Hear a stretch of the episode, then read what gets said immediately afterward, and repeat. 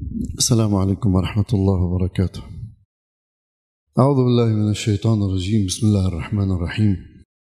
الحمد لله رب العالمين، الصلاة والسلام على سيدنا محمد وعلى آله الطيبين الطاهرين.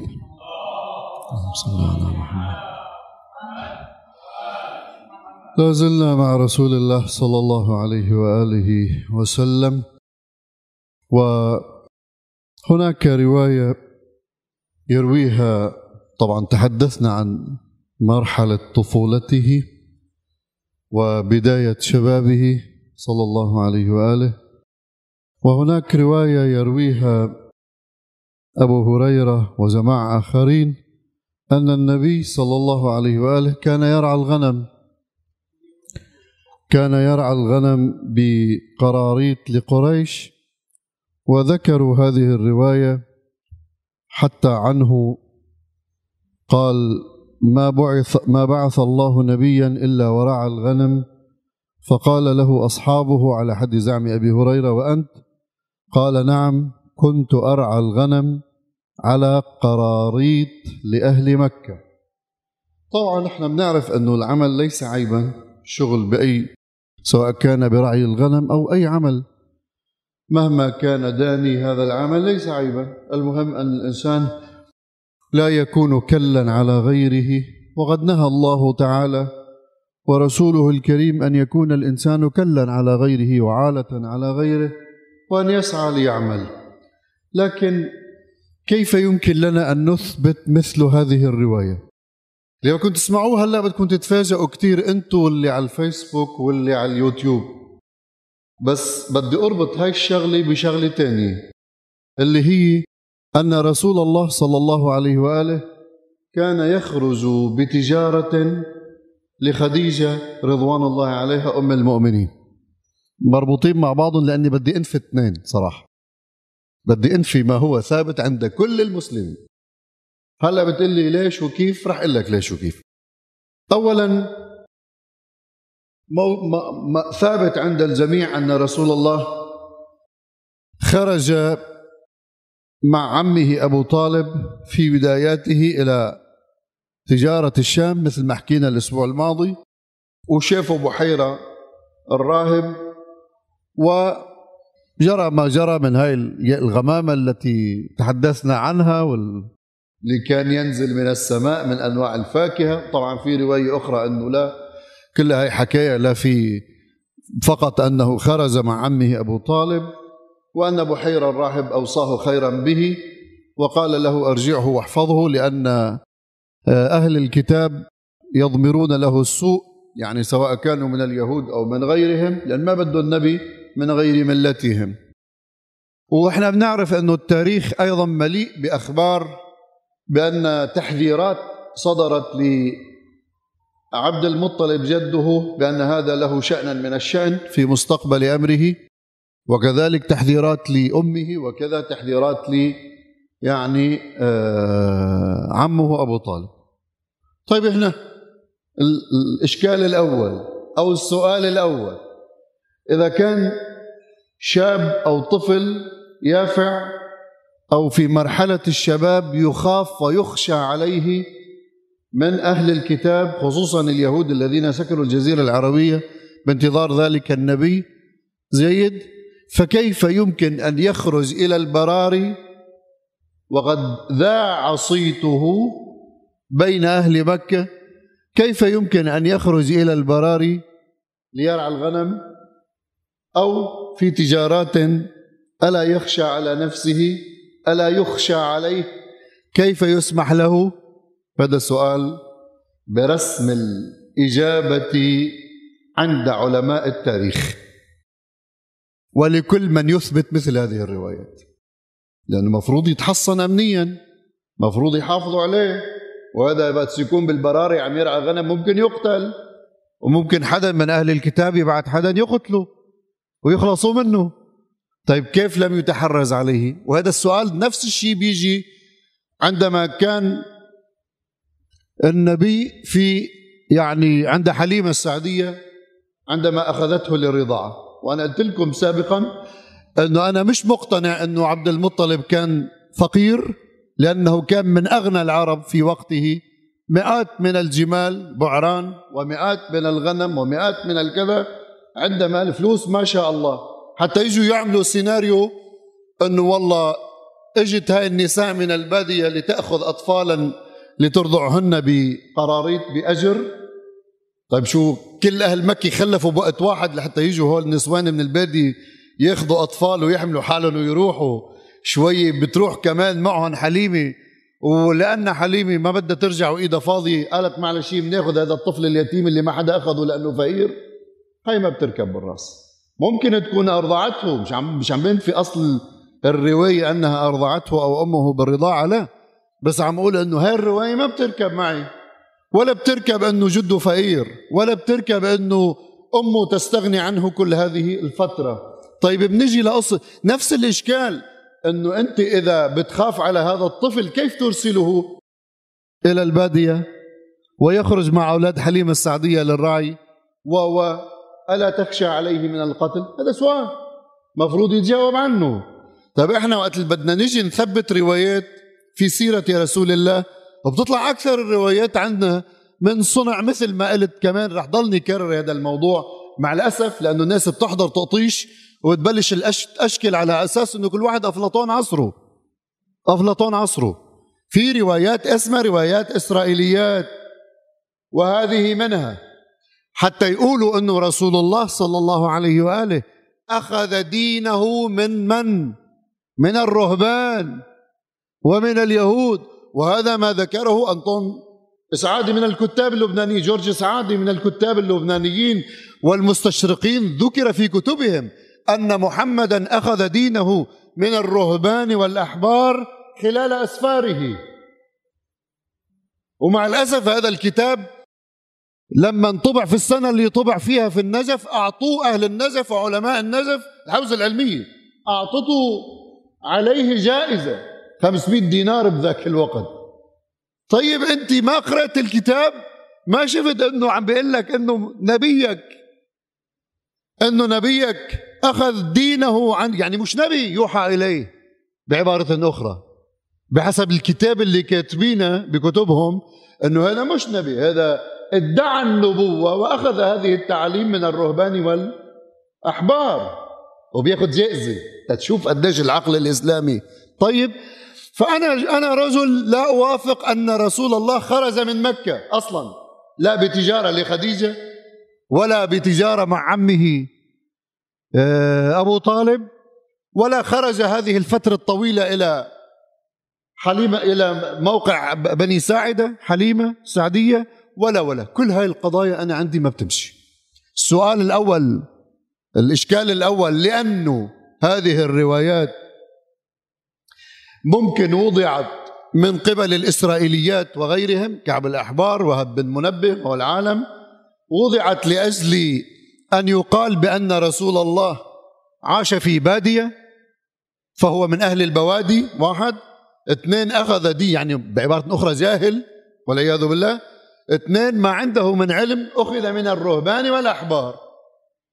فإذا إذا كنتم تخافون وتقولون بأن رسول الله معلوم أنه شخصية قد برزت وظهرت معالمها منذ طفولتها في الجزيرة العربية خصوصا في مكة. ومكة ملتقى الحجيج وملتقى التجارات.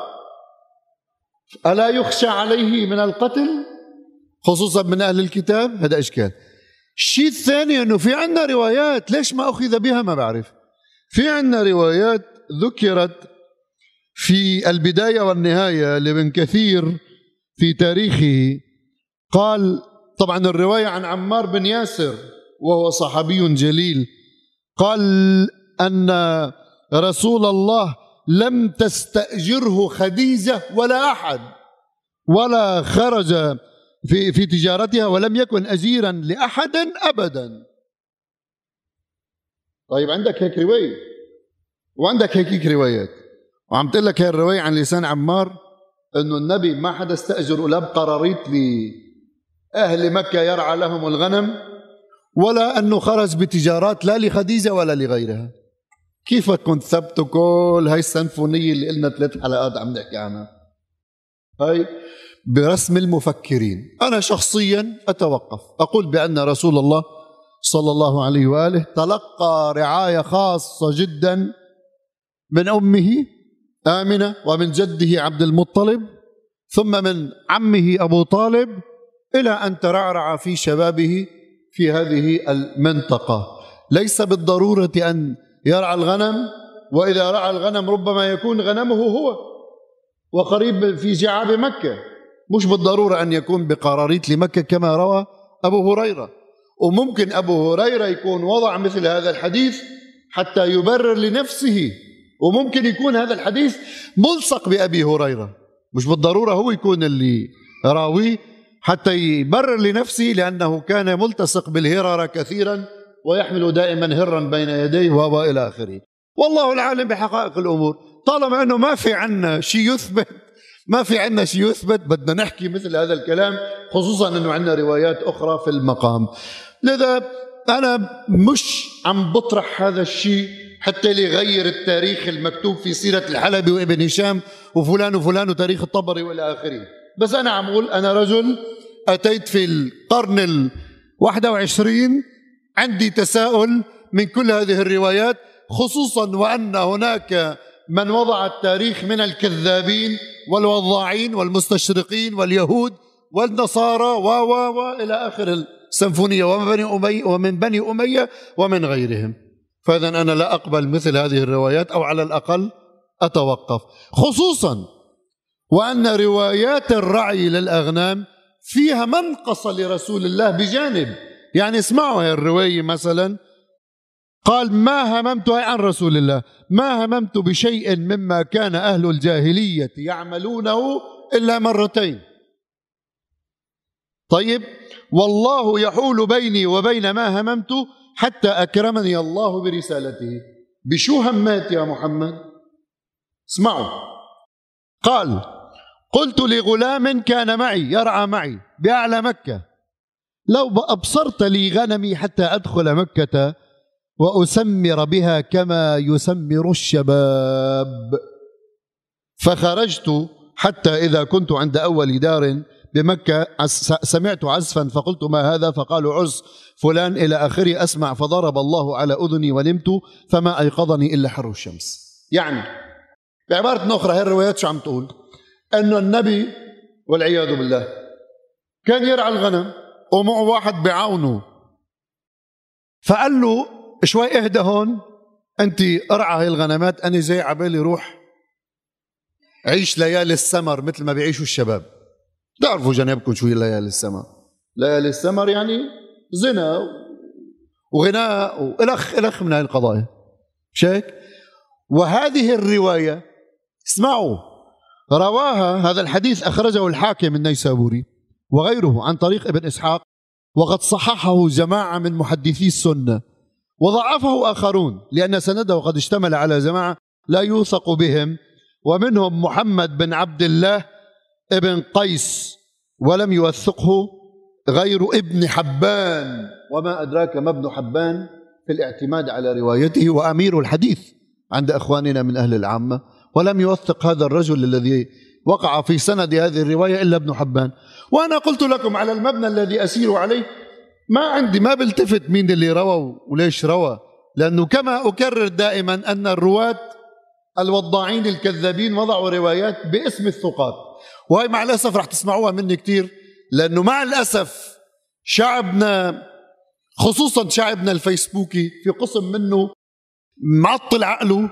هذا العقل الإسلامي اللي تعطل من القرن الخامس إلى يومك هذا لا زال معطل. لا يمكن أن يتحرك لأنه خلص بس يوقف عند شغلة غيبية أو شغلة فيها ريحة كرامة. أو شغلة ما بعرف شو ما بيعش يلاحظ الجانب السلبي فيها. بصير بس يلاحظ جانب الكرامة حتى لو كان فيها جوانب سلبية. وبصير يقول لك يا شيخ صير بده علمك. بصير هو مرجع وأنت ما بتفهم الشيء. على كل حال اللي بدي أقول أنا إنه يعقل محمد بن عبد الله الذي يقول عنه أمير المؤمنين عليه السلام لقد قرن الله به أعظم ملك من ملائكته مذ كان فطيما. يسلك له سبل المكارم ويخرج له أخلاق العالم ويعلمه. هذا اللي برعاية أعظم ملك من ملائكة الله بيجي عباله يروح لحتى لي يعيش السمر وبس مرتين صارت معه. هاي مش رح علق عليها كثير لأن حاشا لرسول الله حتى وهو قبل الرسالة أن يكون قد حاكى نفسه ذلك. بتقلي ليش بعده ما حاكى الرسالة. ما رح فتلك بقصة معصوم قبل الولادة أو مش معصوم. بقول لك أولا ثانيا ثالثا. حاشا. أولا لأنه قرن معه ملك من أعظم ملائكة الله. ثانيا لأن النبي عندنا لابد أن يكون تاريخه نظيفا. وإلا إذا كان في تاريخه خدش فيؤخذ بعد به بعد رسالته. يعني هلا لو أنا بصغري عامل لي شي عاملة سوداء شو بالضيعة بيقولوا؟ بيقولوا أوه أنت جاي عامل لي شيخ هلأ وكل عمرك تعمل كان تعمل كذا وكذا. طب يا أخي تبنا ما بيقبلوا توبته. هذا الإنسان اللي الله بيتوب عليه. فكيف من يرسل إلى الرسالة؟ لابد أن يكون تاريخه شائبا. طبعا راح نتحدث عن العصمة بعدين. بس لابد أن يكون تاريخه شائبا من كل من كل عائبة. ثالثا وهو الأهم. أن رسول الله صلى الله عليه وآله شارك في شبابه بحلف الفضول. تعرف شو يعني حلف الفضول؟ يعني أهل مكة الشباب مكة خصوص شباب بني هاشم وغيرهم كانوا يستغلون جمالهم وقوتهم وعنفوانهم بالاعتداء على أعراض الناس. هاي من الإخ. دايرين على النسوان وهي بكل زمن موجودة. مش هيك؟ محمد بن عبد الله صلى الله عليه وآله كان معروفا بجماله وشهامته وحيائه الحيي فضلا عن أمانته وصدقه صلى الله عليه وآله. كان معروف بهذه الصفات. ما في مرة بيقدر كانوا يتحشروا فيه لحتى يتطلع فيهم قبل الرسالة إلى هذا الحد كان مستعفف في شبابه صلى الله عليه وآله. وهي برسم كل الشباب. نبيك محمد صلى الله عليه وآله كان مستعفف مع شدة جماله ومع يعني إذا بتشوف الوصف اللي واصفينه فيه بالروايات من حاجبيه إلى شعره إلى جبهته إلى عيونه إلى حد أنفه إلى رقبته كأنها عنق إبريق فضة إلى عريض المنكبين ما بين الكتفين إلى إلى إلى. تشعر بجمال خارق. طيب هذا الجمال الخارق ما استغله كما استغل شباب مكة. بالعكس عندما هازم شباب مكة إحدى القوافل واعتدوا على ابن لرئيس إحدى القوافل وصاح بأهل مكة اجتمعوا في دار ابن جدعان. بعض آل عبد المطلب وكان معهم رسول الله صلى الله عليه وآله واتخذوا حلفا من ضمن بنوده أن لا يعتدى على أحد من الناس خصوصا ممن يدخل مكة من من الغير. ومن أحد بنوده أيضا أنه يرد إلى كل ذي حق حقه. و و ويعاقب الجاني و حتى لو كان من بني هاشم. ولذلك كان يقول صلى الله عليه وآله وسلم يعني في الحديث أنه لو يعني دعيت إلى مثل هذا أنه قال بعد أن أرسل رحمة ونذيرا قال لقد حضرت في دار عبد الله بن جدعان حلفا ما يسرني به حبر النعم. يعني لو جابوا لي حبر النعم لو جابوا لي هاي الذهب ليرات الذهب أمامي أو مثلا لو جابوا لي الإبل تفسر على الوجهين أو لو جابوا لي الإبل التي هي كانت خير كثير تسمى هي أفضل عندي من ذلك الحلف أبدا. الحلف ذاك أفضل. ليش؟ لأنه ينصف المظلوم من الظالم. هاي أخلاق شاب الشاب محمد صلى الله عليه وآله. هكذا كذا هكذا كان في شبابه ابن عشرين من العمر. وكذلك كان في شبابه يحمل الحكمة التي تفوق فيها عقول الرجال حتى أنه لما هدمت الكعبة واعادوا بناءها واختلفت أي قبيلة تريد أن تنال شرف إعادة الحجر الأسود إلى مكانه ووضعوا أيديهم على اغمده السيوف في القبائل وفيها الشيب وفيها الكبار وفيها الحكماء وبعد ذلك اتفقوا على أنه يحكمون بينهم أول رجل يدخل وكان الداخل محمد. هذا الشاب ونادوه بصفته كما كان معروفا. ما قالوا جاء محمد؟ ما قالوا جاء ابن عبد المطلب؟ قالوا جاء الصادق الأمين. هكذا كان معروفا عند أهل مكة وهاتان صفتان عظيمتان. زين وأشار عليهم أتوني بثوب؟ أجيبوا له ثوب حط الحجر عليه. قصة معروفة. رفع الحجر إلى مكانه وكل قبيلة مسكت بطرف من الثوب واشتركوا الجميع برزاحة عقله وحكمته صلى الله عليه وآله وسلم. هذا يعني أحببت أن أقول هذا المختصر منذ طفولته في هذه الحلقات إلى هذه المرحلة قبل زواجه من خديجة رضوان الله عليها. ولندخل في مرحلة زواجه وكيف تزوج. وأنجبت له أولادا أو لم تنجب وله بنات أو ليس له بنات كما يدعي البعض. إن شاء الله يأتي هذا الكلام فيما نأتي من الزمن إذا وفقنا الله تعالى لذلك. والحمد لله رب العالمين.